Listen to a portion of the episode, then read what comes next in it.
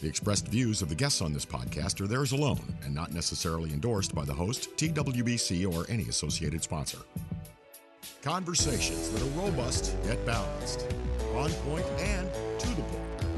You are listening to the talk of tournament water skiing. This is the TWBC podcast. And now, here's your host, Tony Lightfoot.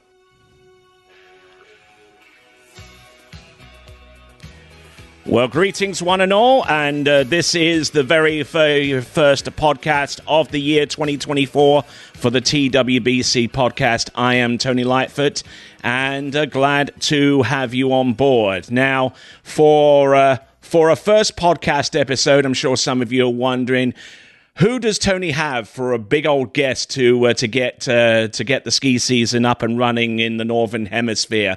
Who could he uh, bring on board to uh, to basically light the fire under the season? Well. Uh, I have uh, just the the person, the new executive director of USA Water Ski and Wake Sports. He is Kevin Michael. How are you doing, sir? Oh man, Doing great, especially hearing this voice in my ears. You've been around for a long time and you're a legend in this space, so it's an absolute honor to be here. Oh, you flatter me too much, sir. But uh, but let but let let's go, let's let's dig straight into the weed. In, in let's go deep into the weeds a little bit. So, uh, who is Kevin Michael? So uh, so basically, kind of introduce yourself to the good folks out there. Uh, give us a give us a little cliff notes as to what your experience uh, is uh, in terms of water sports and and and skiing and all of that kind of stuff. Because I understand that uh, that once upon a long ago you were uh, an active competitive three event skier. Is that right? Yes, sir. Um, yeah, my name's Kevin Michael. I grew up in Wisconsin. Um, I'm on a nickname basis with a lot of the industry and athletes as Kevco. And yeah, grew up in Wisconsin, we had the Aquanaut water ski show team right down the road. They were national champions. So, you know, how important is vicinity to the entry points of our existence in this thing? So, started out show skiing, but my friend had a Supra, that really cool comp TS6M back in the day with the drop down nose, uh, sports car looking ski boat. And oh, yeah, that's. To, that Supra yeah, from way back in the late 80s. Oh, my word. That's going yeah. back a bit, isn't it? Yeah, we had to take it to promotional events um, to get the deal he was getting, and one of those was in Decatur, Illinois. And I was just getting um, into competitive trick skiing and slalom course and jumping. And Freddy Krueger and I were both 15 years old at the time, and we were both landing flips on our trick ski. Oh, and, you name dropper! You name yeah, dropper. You're gonna drop a name, drop a big one, right? Absolutely. Uh, but you know that was my honestly that was my first three of event experience. You know, and he was 15, so he was just a up and coming guy. I remember we were landing our our flips on the trick poorly, you know, the butt dunk stand up and everything, but I knew he was going to be something just by watching him and the tension that was around him. And then, you know, fast forward, I skied at SeaWorld for many years, skied around the world in different ski shows. The show ski world was huge in the 90s. So that, many that, opportunities. that's the Sea World that's in Orlando rather than the one that's in San Antonio, just to make sure that uh, that uh, people get the difference. Yeah, I was I did both. There were four Sea Worlds in the states at the time, and then there were probably 12 to 15 different professional outlets and places that you could go become a professional show skier, and that that was life, man. But uh, you know, I had an injury and I had a degree in communication, so my um, boss and manager at SeaWorld, Tom Weber, um, looped me into World Publications, which might ring a bell to some of you folks because they were the publishers of Water Ski Magazine, Wakeboarding Magazine, a bunch of cool water sports enthusiast titles. And my first job with them was testing boats for the Water Ski Magazine Boat Buyer's Guide. So Todd Ristorcelli got a start that mm-hmm. same year. Uh, him and I ended up working next to each other for 13 years. Uh, he hired Ronnie Barton and Chris Sullivan, you know, to come in and help on editorial at the magazine. And there was a huge, you know, magazines were a big deal then. This is before social media. So the internet was just getting hot and we were trying to keep up with that but there's yeah. no social media. Yeah because so, way because way back in those days people were like manually creating pages and not having like a, a content management system in the background that could update all that information. So it was like steam driven news on your screen type deal. Yeah totally. But it was just an exciting time you know.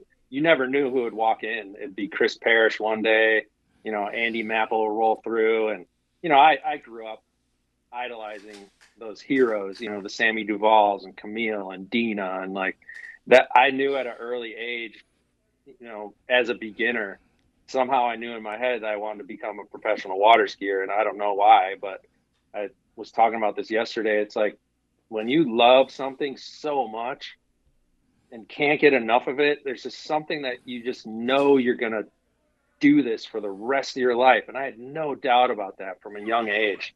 And uh, here we are many, many years later with, you know, the most exciting opportunity and moment that, you know, our sport has seen.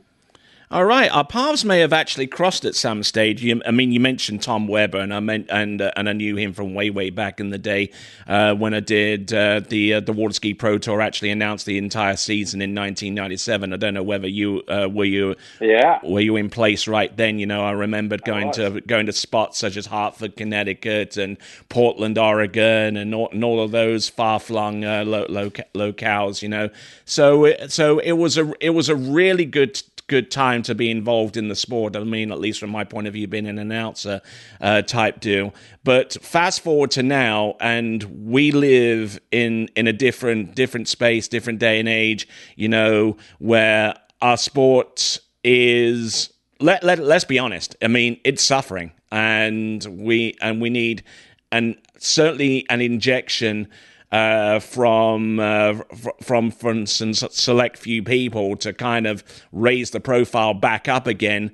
And and it seems to me that uh, that you are one of those uh, those folks that could well be uh, in, entrusted with the task of of doing that, you know, going forwards. Absolutely, I'll be clear in no uncertain terms. That's the job description, and that's my goal.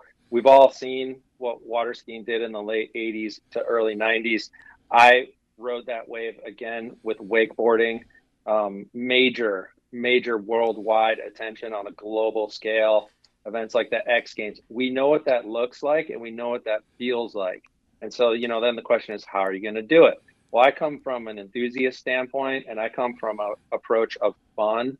You know, our sports, slaloming in particular, is very um, a lot of visualization, a lot of you know sports psychology, and there's a lot of preparation that goes into it.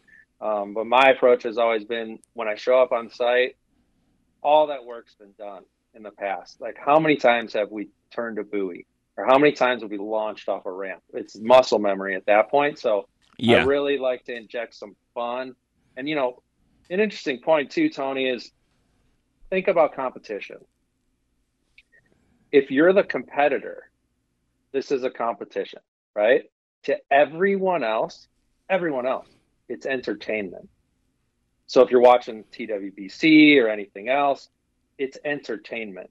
So I want to make sure that we bring a sense of levity to this, and that and that's you know taking the weight out of heavy situations. You know, I think Wade Cox was really good at that. Parks Bonifay is the master, and it really helps if, if the athletes can focus on that and I can help shape their image and their lifestyle.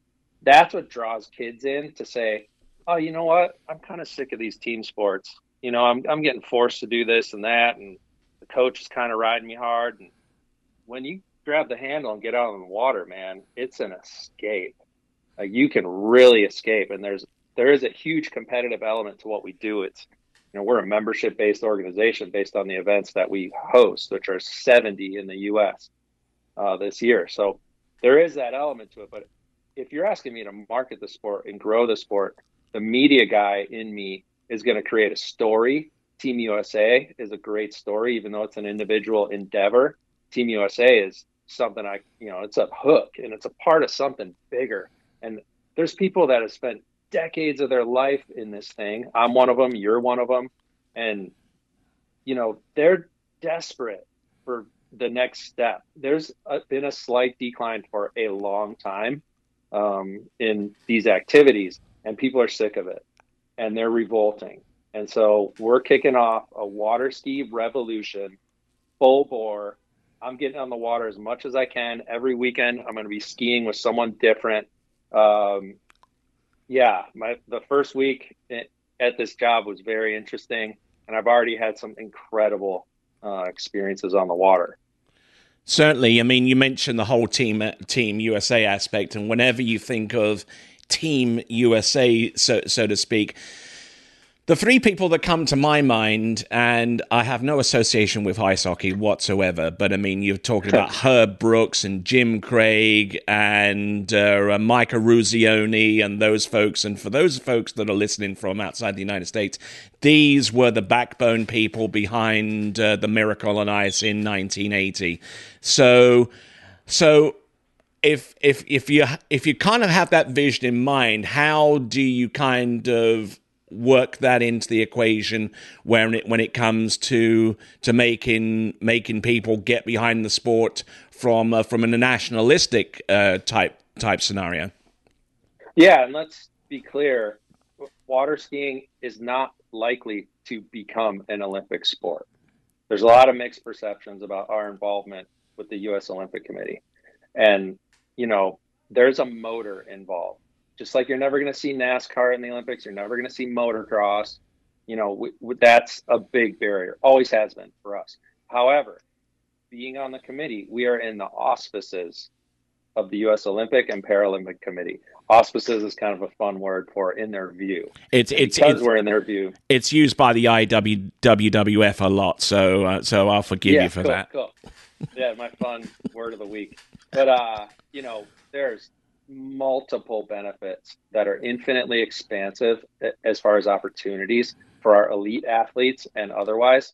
Um, our top athletes are getting health insurance, and this isn't your, you know, marketplace government health insurance. This is Olympic health insurance, which allows you to attend uh, one of three national training centers.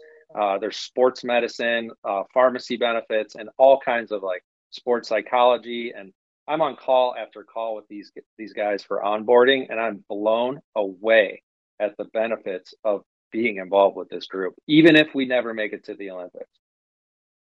Uh, is is it anything close to what uh, and and uh, and uh, try and beat uh, beat beat the living snot out of this? But uh, some someone like Jaimee Bull, for example, or Dorien Llewellyn, uh, you know, they they've won world titles. You know, I mean, you could go back to 2021 and both Jaimee Bull and Dorien Llewellyn won individual titles, and they got uh, carded, which which basically is is is, is essentially sponsored from a government level. Uh, you know, to continue to train and to get better and what have you, and get and have access to uh, Canadian national facilities and what have you, and basically get get paid to do what they do. You know, so is it is it anything close to that, or is it kind of you know just uh, ju- ju- just the insurance and the centers? Yeah, and I I would like you know to request some time uh, to get up to speed on all these details. Um, but what I can tell you is that you know, there's I think five or six athletes that are on this program, and you know, we, we don't want to be myopic to just the heroes and the elites. Um, this is bigger, and it's you know, 14,000 members and and gonna be growing. Um, so you know, give me some time to see what really we can offer. But I have a ton of experience uh, managing professional athletes on a large scale, and you know, there's a lot of athletes that either they just focus on their craft that's great. That's ideal. Or maybe they work in the industry too. Maybe they work for their sponsors, or maybe, you know, a different type of athlete who shows up at the tournaments but has to go work in finance all week, nine to five, and it's just their outlet. So I'm yeah. looking to create opportunities for those top tier and second tier athletes where, you know, maybe it's social media they can help out with and we can help fund that. And that's what keeps them from having to go get a real job. I want to create opportunities for these elite athletes and really because if you're in your mid, you know, lower 20s, mid 20s, whatever, you will never get these years back again.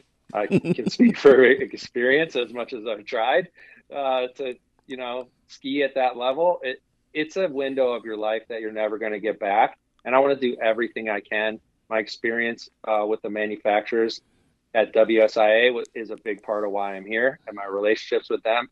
And I I got to live the dream, Tony, um, with a lot of opportunity and just focus on water skiing. And I it really warms uh, my heart to be able to facilitate that for today's athletes. All right then. Okay, you've you've just you've just provided an absolutely f- wonderful, wonderful segue. Uh, I, I I can tell you are the right guy for this job.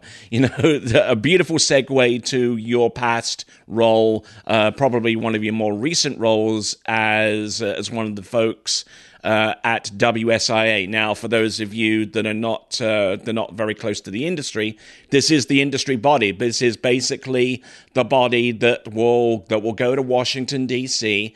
and that will lobby for the interest of the water sports uh, industry. Uh, uh, the acronym is Water Sports Industry Association, and kind of kind of give us a little bit of of kind of like an inside Hollywood uh, type deal as to what that organization is about and uh, and kind of what you did for them and and how that uh, helps uh, with what you are undertaking now.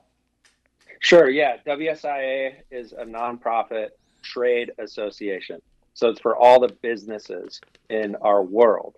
And it started out as kind of a towboat group and equipment group, and we grew it big time um, with the help of Larry Meddock, who came before me. A lot of you know him as the director of the Masters and yeah. 27 years at Nautique. And, uh, you know, we took it to the next level by involving every single boat dealer in America, every single cable park, camp, and school. So we went from 250 business members to 450 in a, a matter of five years. And what I did there was reshape their mission um, they didn't really have a, a defined, you know, current mission.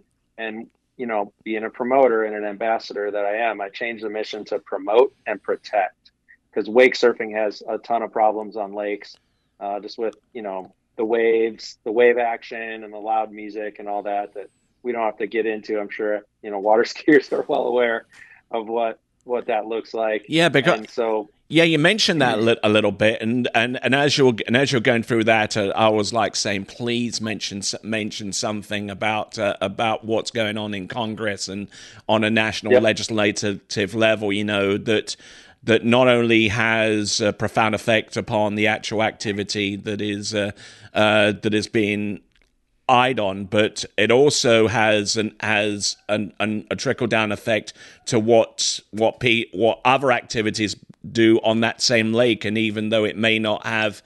In, they may not be throw big uh, big wake surf wakes. You know they'll they'll they'll uh, they'll legislate against one and uh, and mean it for for it to be everyone. So before you know it, you know people enjoying the lake skiing at 36 miles an hour you you you you're going to have to go back out in the lake and do what you don't do what you do at 10 mile an hour. Yeah, exactly. And um, a big part of this was my board seat that I held on the NMMA, National Marine Manufacturers Association. This is all the big boat manufacturers. They run the Miami Boat Show, which is the Super Bowl. And that nice big sticker that you have on the inside of your boat with the capacity, that's those exactly, guys. Exactly, exactly and a bunch of other things, but they would line me up with meetings in Washington, D.C. I was shaking hands with Val Demings, Marco Rubio. I was in Senator Bill Nelson's office. We were sharing stories about mutual friends we have. And that was an amazing experience, Tony. It was, uh, you know, you suit up and you go in and you lobby for whatever the current, you know, issues are in boating. We lobbied for ethanol free gasoline because it's better for boats mm-hmm. and the mm-hmm. marine engine components. And next thing you know, man, here I am next year in Florida. Following year, you see a blue tag. It says boat gas here. I'm like, wow. I wow. was walking around with materials, talking to con- members of Congress about this, and it happened. So, me, I was promoting, you know, clean water. How important is clean water to our activities, and how how big is the threat of you know polluted, dirty water? So, you know, that's a tough subject um, you know, uh, life jacket use, all those types of things and providing space for the potential for cable parks and that kind of stuff as well. You know, I mean, uh, I mean, I, I, guess there are there are folks there that uh, don't don't particularly like the prospect of having these great big steel towers, you know, on on all four corners of, of, of their yeah, lake, even even though yeah. it might actually have a a better. Uh, uh, you know, in terms of environmental, you know, a, a, far, a far lesser impact than maybe the boats. But you know, it, I mean, that's that's what you kind of lobby uh, lob lobby in terms of the Washington D.C. to going up all the way to D.C. to to argue these facts, and uh, you know, so uh, give give us give us an, an, example. I mean, you I mean you mentioned about F. Uh, about ethanol uh, in fuels and that kind of stuff. Kind of what was uh, what were uh, maybe one or two of the other hot button topics that uh, that are, that are there uh, being discussed? Well, I, I, some will remain private. You know, I I used to uh, at that job. I kept the industry's biggest secrets, and we together we solved the industry's biggest problems. Uh-huh. Um, you know, immigration and labor was a big issue at the factories, at the boat factories. Okay. And you know, I saw a woman stand up in front of all men at this NMMA board meeting and in DC and say, listen, if you guys want good help, you're gonna have to pay for it, and you're gonna have to raise your you know wages and all the stuff. And the whole room went, whoa, you know, it was very powerful. Yeah, there's just you know some some letters written and some you know a lot of a lot of what happens there too is in the hallways and at the social hours. You know, it's invaluable. Indeed, indeed. I mean, uh, I mean, mean something like that. I mean, I mean, wouldn't wouldn't automatically come up on the radar, but then suddenly, whoa, hello, hello, we're we're uh, we're we're, uh, we're, we're discussing something else entirely here. I mean, because like what the water sports, you know, you know, you know, kind of touches upon a lot of a, a lot of things, you know, like labor laws, immigration, uh, um, environmental materials, that that that kind of stuff. What you can put exactly. into the boat, what you what you can't put into the boat, and what have you. So, so I mean, it, it touches upon a lot of things. Yes, sir. All right. So, uh, let let's let let's carry on a little bit uh, because and we we spoke a little bit before as I hit the record button on this podcast, and I had this down on my list of questions, and that was one of the very first questions uh, that you had on the list. What was your first week like?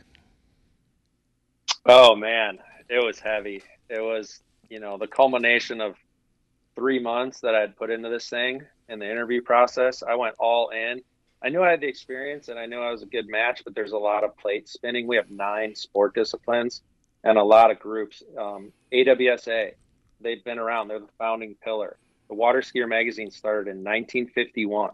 It's the greatest um, documented history of water skiing in the United States, and it's hilarious. If you go back and read the, the early issues, it's just riveting content. Um, but you know, it. I, this was something I did not take lightly. Um, the sport itself and my approach to the activity is definitely fun and lighthearted and having a good time. But you know, this is a big responsibility. I'm very aware of that. And you know, uh, my first week was just a lot of calls with the U.S. Olympic Committee and whatnot. But my first day on the job, I get a call from Regina Jaquess, and you know, I, I knew her because I used to work at Malibu, and I'd write a press release about her breaking her world record on the new TXI, and then couple months later, I'd write a another article about her breaking another record by the TXI, and you know that. So I'd never really hung out with her though. Um, we just weren't on the same photo shoots, and it was just kind of over the phone and interviews and writing articles and creating content. But she called me on the first day, and um, you know, I I answered, and she's like, you know, Kevco, congratulations, you know, this is awesome. She just, you know, you guys all know her demeanor yeah. how great it is. She's just a, a ray of light, man. And uh, she's like, so I'm coming to Orlando, and you know I'm going skiing. I'm getting ready for Moomba, and you should come out.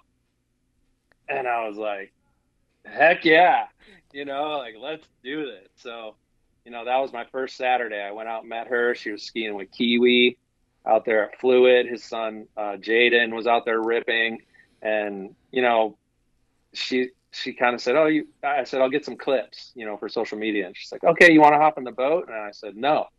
Like I brought, I, I want to get in the water, you know. And they're like, "Oh, it's it's pretty chilly." I'm like, got my full suit, so I went in and got water level. Um, I'm a photog- I'm a third generation photographer and video producer, and been around media my whole life, and I really want to put a new look and just creative effort into everything that comes out of USA. And so I got in the water and I did some slow mo clips of her rounding buoys and put a cool song to it. It's on our Instagram account under re- in our reels, and it's just uh-huh. Gina lo- locking in on Moomba. And you know, there's a big storyline for us. I'm looking for storylines. Moomba is the one title that has eluded her. Uh, she's won it in tricks before, yeah, but never. It's probably the only title she doesn't have out of the majors. And I mean, um, in so recent, I mean, in recent years, I mean, Regina hasn't really availed herself to actually go to Moomba in a, on a number of occasions since the time that she that that she won tricks. But now this year, uh, I, I, don't know what the circumstances are that uh, that has uh, allowed uh, Regina to kind of uh, take a little bit of break from her pharmacy work in uh, in the Panhandle of Florida and uh, go on to the to the late fall sunny climes of southern Australia. Yeah, totally. So we're we're rallying behind her and all our other Team USA athletes, and it's going to be an exciting Moomba this year. Absolutely, it's going to be an intriguing one. You mentioned that you'd that you'd uh, worked worked for Malibu. Uh, how how long was that? 2012 through 2016. I came on. Um, Lonnie Farmer was there at the time, and she hired me to write press releases. And they came out with the new TXI.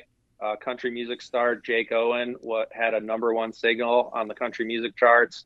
Barefoot Blue Jean Night, and he was wakeboarding behind a Malibu in the video and then they launched Surfgate, which uh, is delayed convergence technology that Malibu had proprietary, and they were first to market with it. Mm-hmm. And Lonnie was kind of asking me, like, "Do you have enough to, to write about?" I'm like, "Are you kidding me?" Like, Regina setting world records. like, this is writing itself. This is a media guy's dream. Um, but I ended up being there for four years, and I worked closely with Jack Springer, who was their CEO and um, you know I wrote his quotes and helped him his CEO image. Uh, I worked on site for all the big Malibu events. I got to know Dennis Kelly really well. What a guy, man!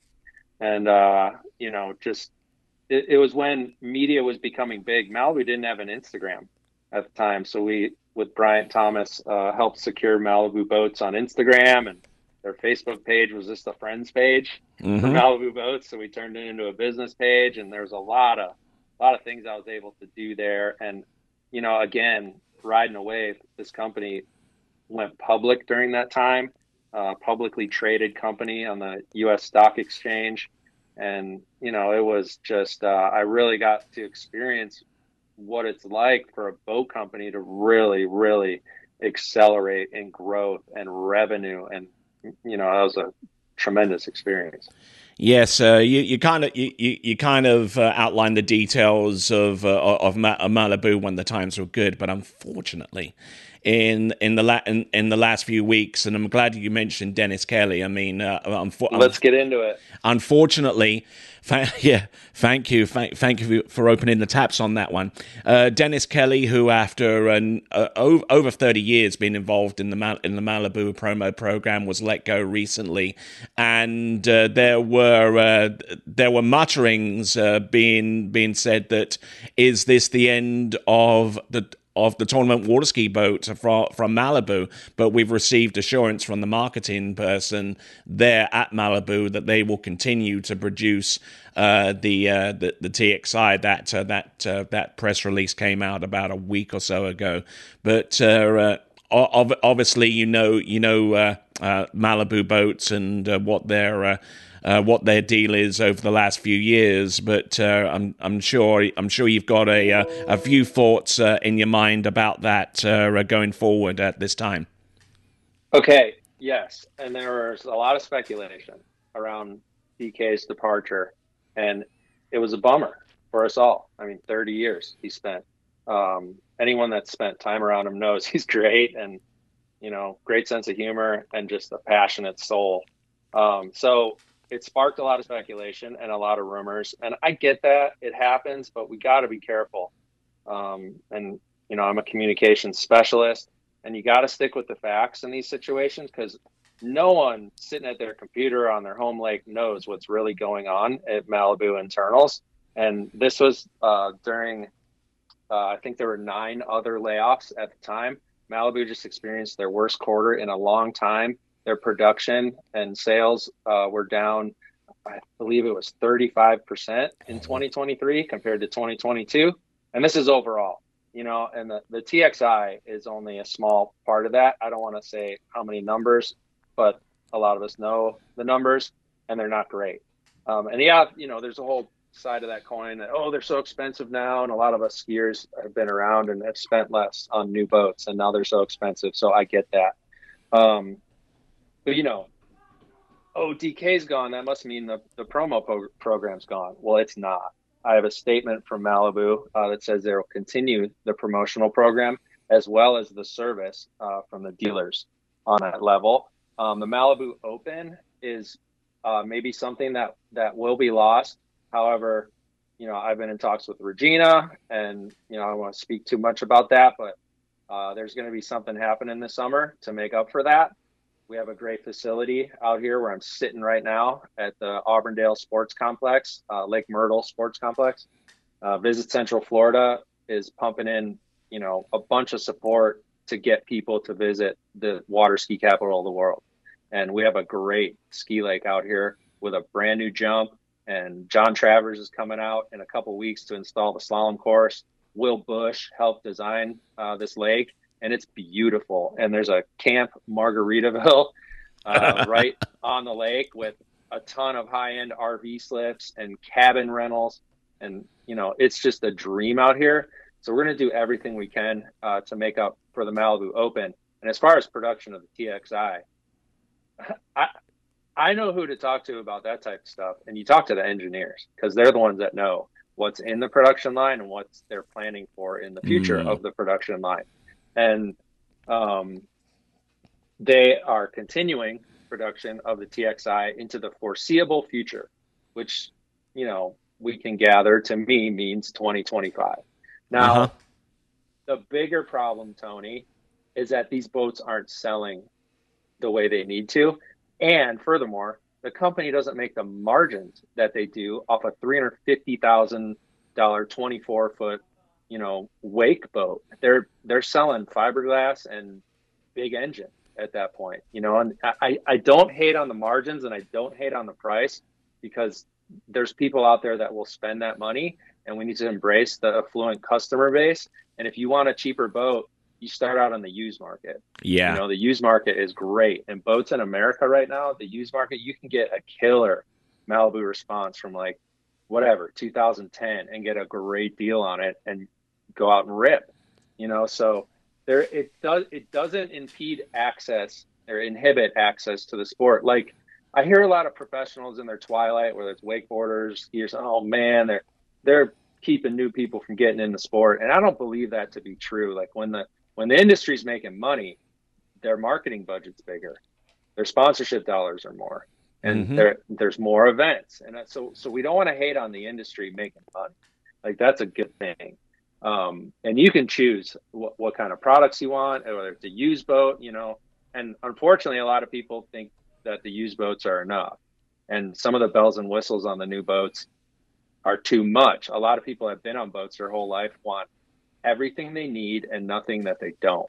And, you know, maybe there's too many bells and whistles, and we can talk about like that sounds the sport boats and like boats that that aren't necessarily world record capable but are still recreational water ski boats that sounds like the slogan for like the Nissan Xterra all the way back in the day. Everything, everything you need, nothing, everything you need, and nothing you don't. You know, but uh, sure. But I mean, yeah. But I mean, you touched upon the used boat market, you know, and it's a, it's it's it's a pretty good market from from what I'm able to tell, you know, and a, a lot a lot of people you know they ski competitively. I mean, they want the latest and greatest, you know. But I mean, you can you can get a you can get a really really good Malibu or a Mastercraft or or even like a Nautique 200 from way back in the day. and in, install you know uh, the latest firmware for zero off. You know, and he, and if you really want to go in deep on this one. Put put a shore path in there, you know, a shore path system, mm-hmm. you know, to to re- to really help out uh, with uh, with the people that kind of struggle a little bit uh, driving wise, you know. And you've and you've got and you've got yourself a great setup there.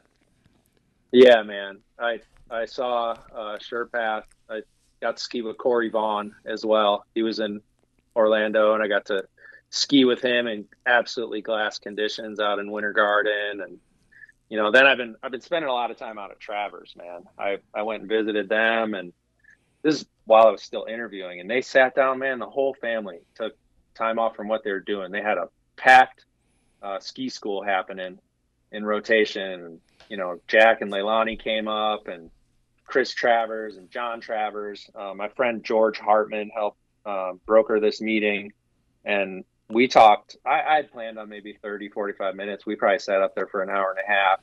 And just to see the look in their eyes about you know yeah their business is okay but how can we grow this thing? And you know this is a family that believes water skiing. I mean jt john is just like he's a he's a guru and he knows everything about the course everything about the jump. Um, he knows everything about everything. And these are the people that get me excited. And, you know, it's a beautiful course. You were there for the Worlds. I'm sure a oh, lot yeah. of listeners were there for the Worlds. Um, what an iconic uh, facility that we have there. And, like, again, you know, visit Central Florida, the hotbed. This is the Hollywood. Um, and I want to make sure, whether it's myself or anyone on our staff or membership, we're ambassadors uh, for this region and we just want to welcome everyone to come down and train and have a good time, especially if it's cold in your area. Um, Central Florida is as hot as it's ever been as far as the talent goes, and just excitement. And I've been living this for 25 years now, and it never gets old, man.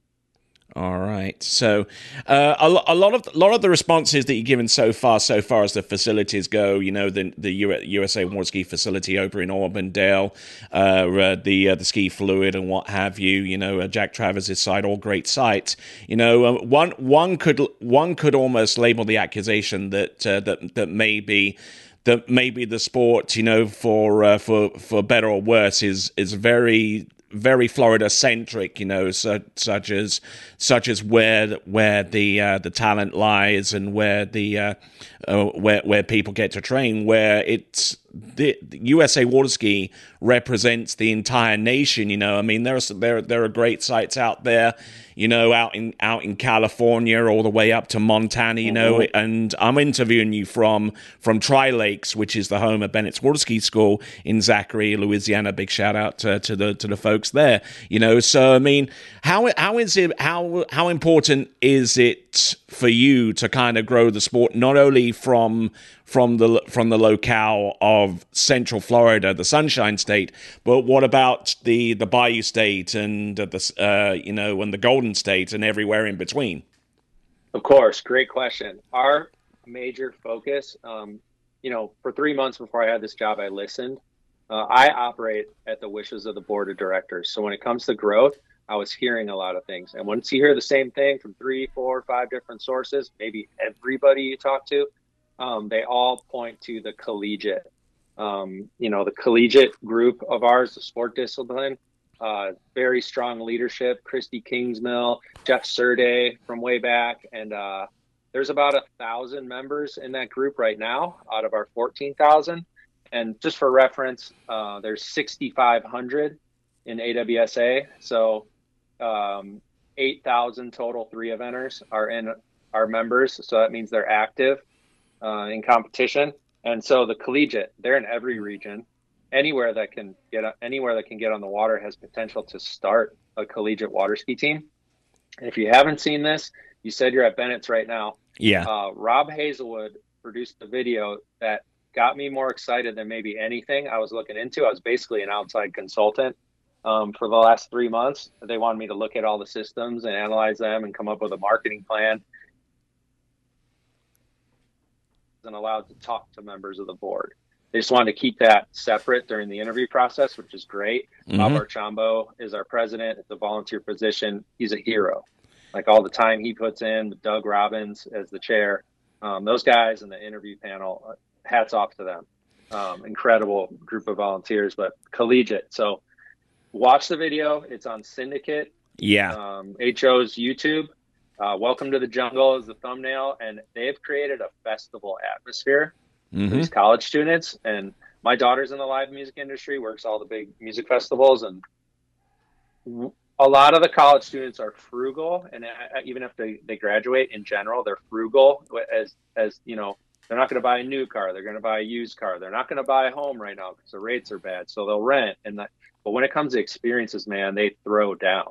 So if it's a music festival or an experience, they they are you know they open up their wallets, and you know we want to provide those types of like fun summer into fall memories and I think Rob Hazelwood did a great job encapsulating that. The video is eight minutes long. You know, there's a crash reel and everything, and that atmosphere is something that I want to really promote and just you know facilitate, and that's where our growth is going to come from is eight minutes long enough to try and encapsulate all, all, all, of that? I mean, I mean, I watched the video and I watched it watched it at least two three times. You know, I'm a I'm a bit I'm a big big uh, uh, supporter of what of what Rob Hazelwood uh, does. You know, even though I'm from the south of England, he's from the Midlands and the north of England. You know, so there's there's that there's that there's that that that kind of regional rivalry go, going on there.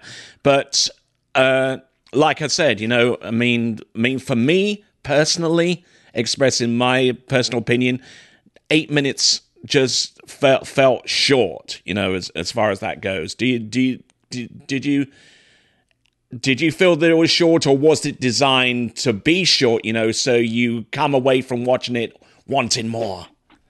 Well, you know, there's our opinion, and then there's the internet's opinion, and the younger generation's opinion that eight minutes is way too long for anything because their t- attention spans don't last that attention spans might not last 30 seconds. You know, you see what's going on on TikTok. It's just overload.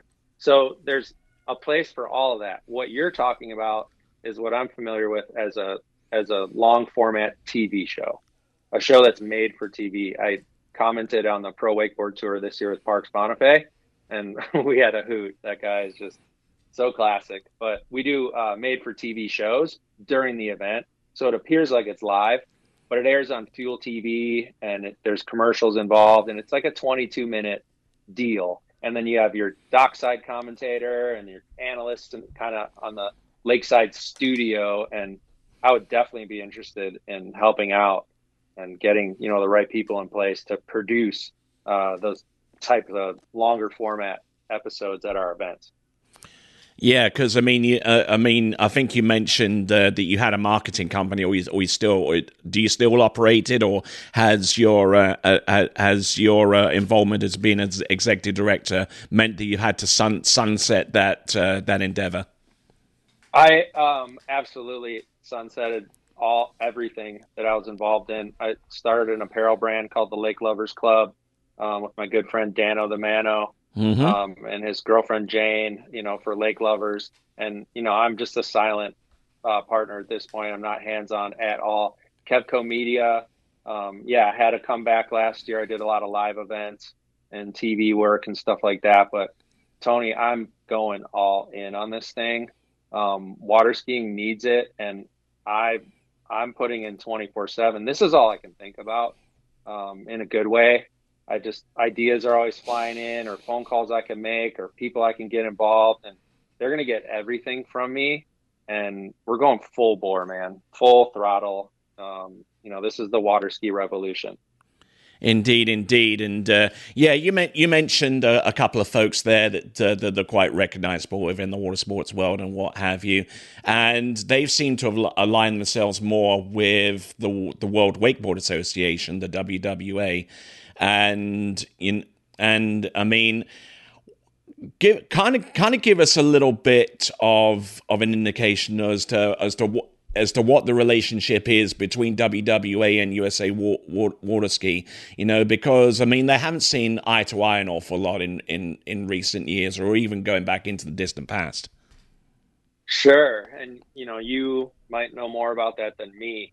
Um, I was, you know, I worked as a contractor for whew, 20, 25 years for the WWA. I was a contest judge at all their events. I competed myself in probably 50 of their events over the years on a national scale. And, uh, you know, I, I think there's some rub on international, um, you know, competition for events. Um, but I will tell you, as far as what I can say from my position at USA, I, you know, Shannon Starling reached out to me when I got this job and he said, I'm glad it's you. You know, he said, I'm glad it's you that got this job. And uh, Corey Wilson, their executive director, she's just an amazing person and a great enthusiast. So we got on the phone. I said, Hey, what can we do to collaborate instead of compete? And she's just like, uh, Yeah, I like where this is going. You know, so they definitely have a lock on a lot of things wakeboarding in the U.S. and beyond, and they've done a great job um, over the years. And you know, those sports have had a great run. So I, you know, I'm looking at this big picture, Tony. Like, take yourself, put yourself in a, in a, you know, spaceship and look down on this planet. Like, get even closer in an airplane. You can see our activities from space, like you know, on satellite imagery. When you're flying in a plane, you can see the trail from a boat, and you can see, oh, there's a water skier behind that boat. You know, and and that's how I'm really looking at our growth here as all these entities exist. Um, you know, it's not our differences and our competitive nature should be healthy and pushed in a healthy direction. I know there's times where it's not healthy, but you know, I got to kind of take a bird's eye view on this thing and how can we collaborate instead of compete. Indeed, indeed, it's uh, it it definitely sounds sounds like a challenge, you know, uh, right for, right from the get go. But I've got a, I've got a, I've got a couple a uh, couple more questions. Uh, I, I, hopefully, I haven't taken too much of your time from uh, from what from what is uh, a, a, pretty uh, uh, a pretty highfalutin position that you have right now with with USA Waterski. Now, membership numbers. Obviously they've they haven't uh, they haven't been where they where they were like several years ago you know i mean and uh, and every and every time the uh, the meeting uh, the winter meeting uh, convenes in uh, in central florida the the board members have to have to look at the grim reading that is the the reduction in in in membership numbers. So uh, I mean, you've you've explained a few ways that that we can actually promote the sport and actually raise its profile. But in terms of actually raising membership numbers, are the are, are the efforts like from uh, from NCWSA uh, really making an impact? And if not, what, what where else can we go to uh, to increase those numbers going forward? Sure, and uh, yes, they have done a great job in collegiate, and we're going to continue to encourage the current athletes to get their friends involved, right? And then our job and your job and anyone listening to this podcast right now, like people ask me, what can I do? What can I do? Get on the water, man. Like it, that's the whole reason why you know, we're around and on this podcast today is because of our shared love for this activity. And like you have to teach your friends and first timers, especially kids, um, how to do this thing. Throw them on a tube, whatever you got to do. Like we all have our first origin story of the first time we stood upon the water and you know gliding across it, and that's something that we'll never forget. Um, show skiing is another area that's that's in growth. Uh, very healthy in the Midwest. So you know, I look at it, I'm like, why is this only really in the Midwest? There's a little bit of activity outside the Midwest, but you know, what are the blueprints? Where's the playbook if I want to start a show ski team in Atlanta? Atlanta's a huge area of, of uh, commerce in our industry. Texas, that's another one. Mm-hmm. Uh, three event is still alive and well in Texas.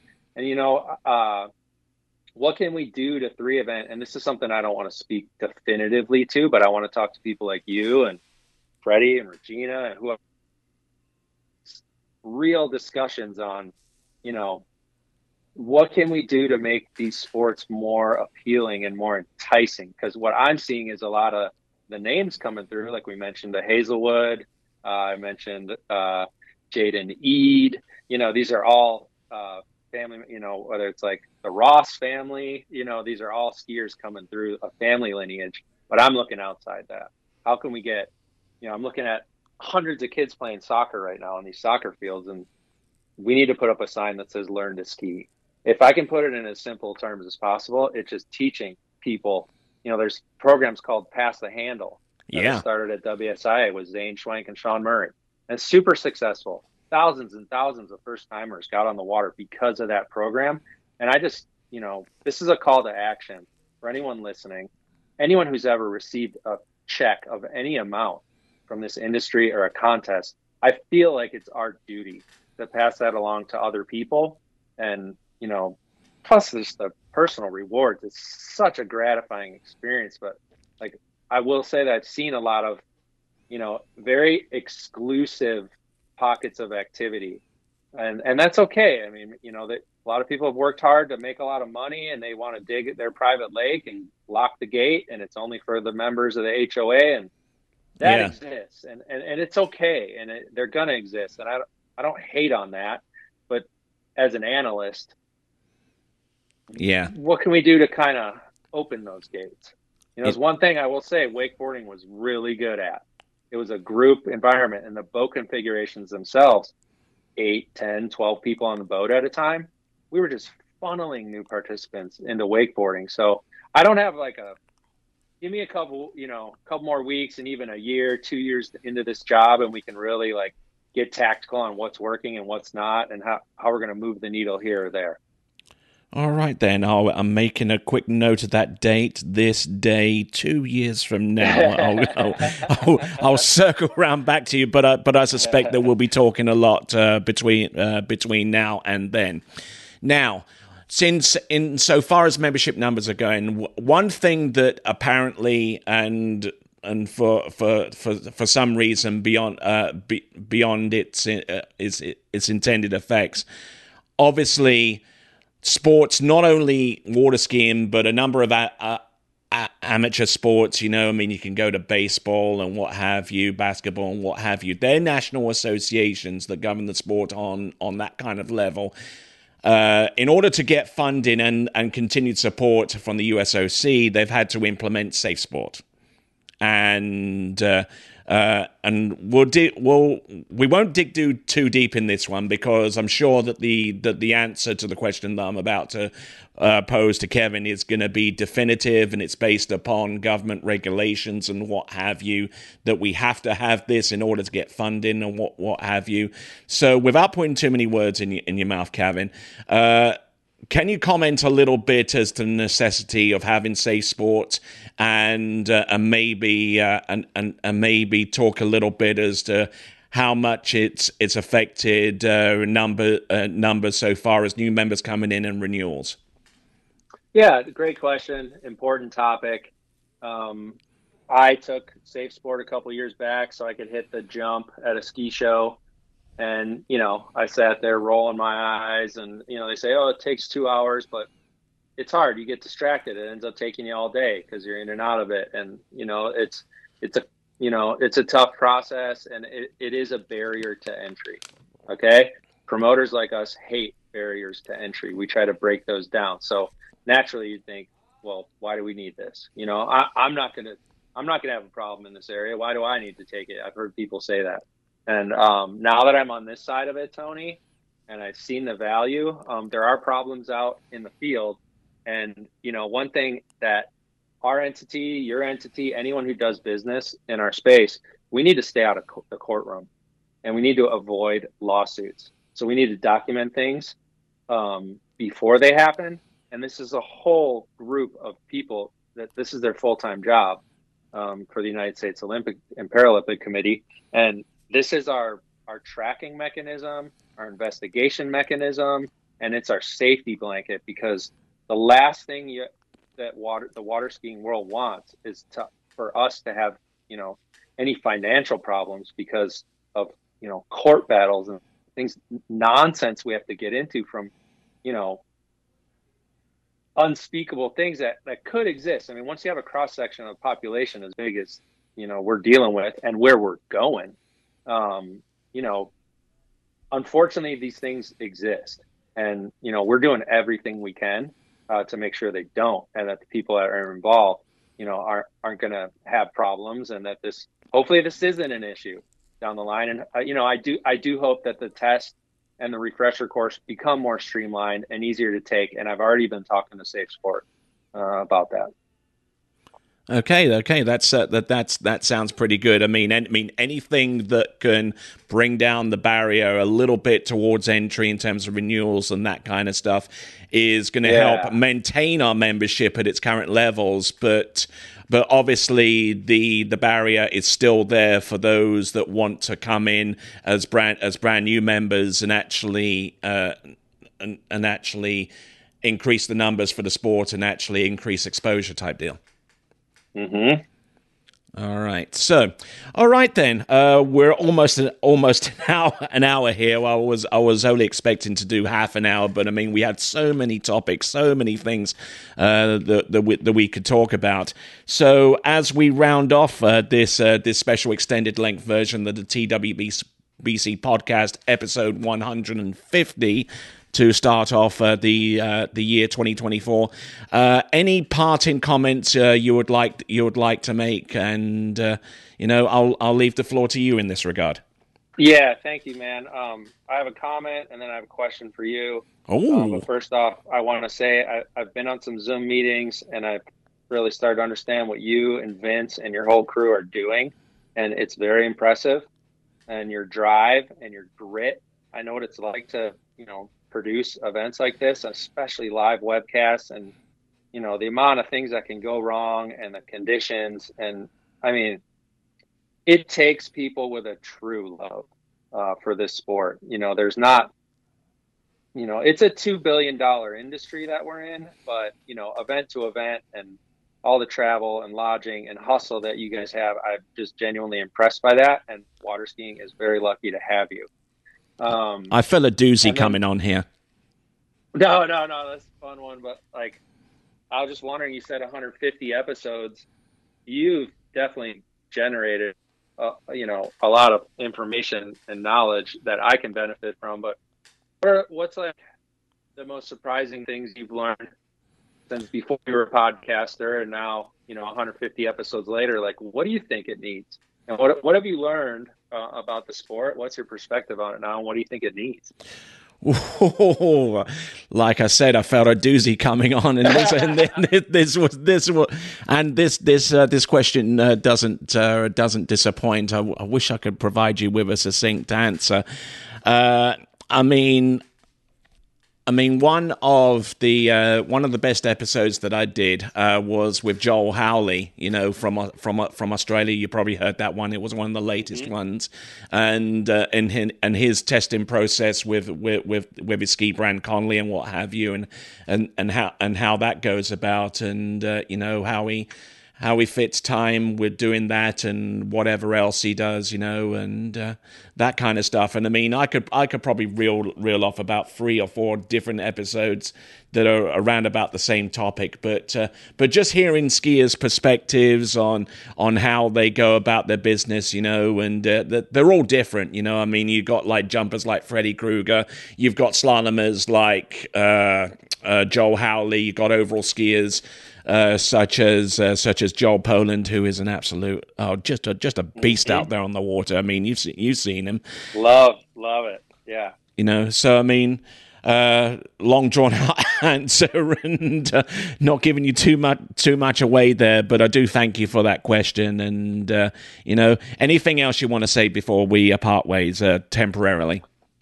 Yeah, one thing, um, you know, if you want to support this thing and you want to see the future bright, um, there we have a twenty dollars supporting membership, and you get printed copies of the Water Skier magazine, and you know other benefits, discounts on airlines and apparel and all that stuff. So you're sitting out there, what can I do? Like, you know, USAWaterski.org is our website.